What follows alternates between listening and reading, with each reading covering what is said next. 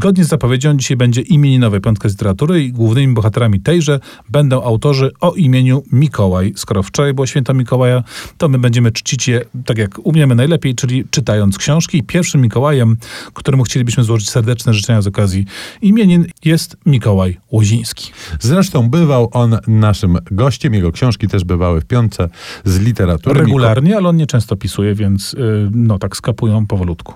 Mikołaju serdecznie pozdrawiamy.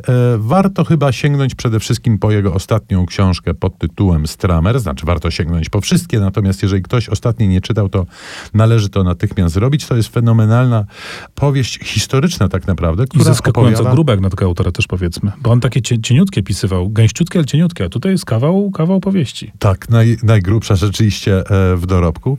E, jest to historia rodzinna, historia przodków Mikołaja Łozińskiego, rodziny tarnowskich Żydów, opowiedziana, no właśnie, w bardzo ciekawym momencie historycznym, bo to jest historia, która tak naprawdę kończy się z wybuchem II wojny światowej i dowiadujemy się o tym, jak to w Tarnowie mm, kiedyś bywało. Bardzo osobista rzecz, ale też opowiedziana z taką wrażliwością i czułością, z której Mikołaj Łoziński słynie, bo perspektywa dziecka, czy dzieci wręcz jest tu niezwykle istotna i oddana ona jest w sposób arcyzręczny. Kto nie czytał, niech leci natychmiast wypożyczać, kupować i czytać. To teraz pofruniemy sobie na drugą stronę mm, Oceanu Atlantyckiego, ponieważ następny nasz Mikołaj jest Kubańczykiem. To Nicolas Guillen, poeta kubański, w swoim czasie bardzo intensywnie w Polsce wydawany. Jeden w ogóle z ważniejszych poetów, nie tylko kubańskich, ale w ogóle powiedziałbym hiszpanamerykańskich.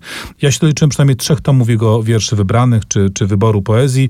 Ostatnio najświeższą dawkę Nicolasa Guillena dostaliśmy w antologii ułożonej przez, ułożonej, przetłumaczonej przez Krystynę Rodowską, której tytuł brzmi Umocz wargi w kamieniu i tam Nicolas Guillen jest całkiem przyzwoicie, całkiem sporą grupką wierszy obecny. E, to jest bardzo ciekawy poeta i myślę, że on się nie starzeje. Znaczy starzeją się niektóre z jego wierszy, na przykład takim, nie wiem, czy pamiętasz, ma taki ładny e, poemat, taki, taką pieśń na część Związku Radzieckiego. No i to rzeczywiście troszeczkę, mm, że tak powiem, dzisiaj już pewnie mniej nas e, lirycznie na, na, nastroi.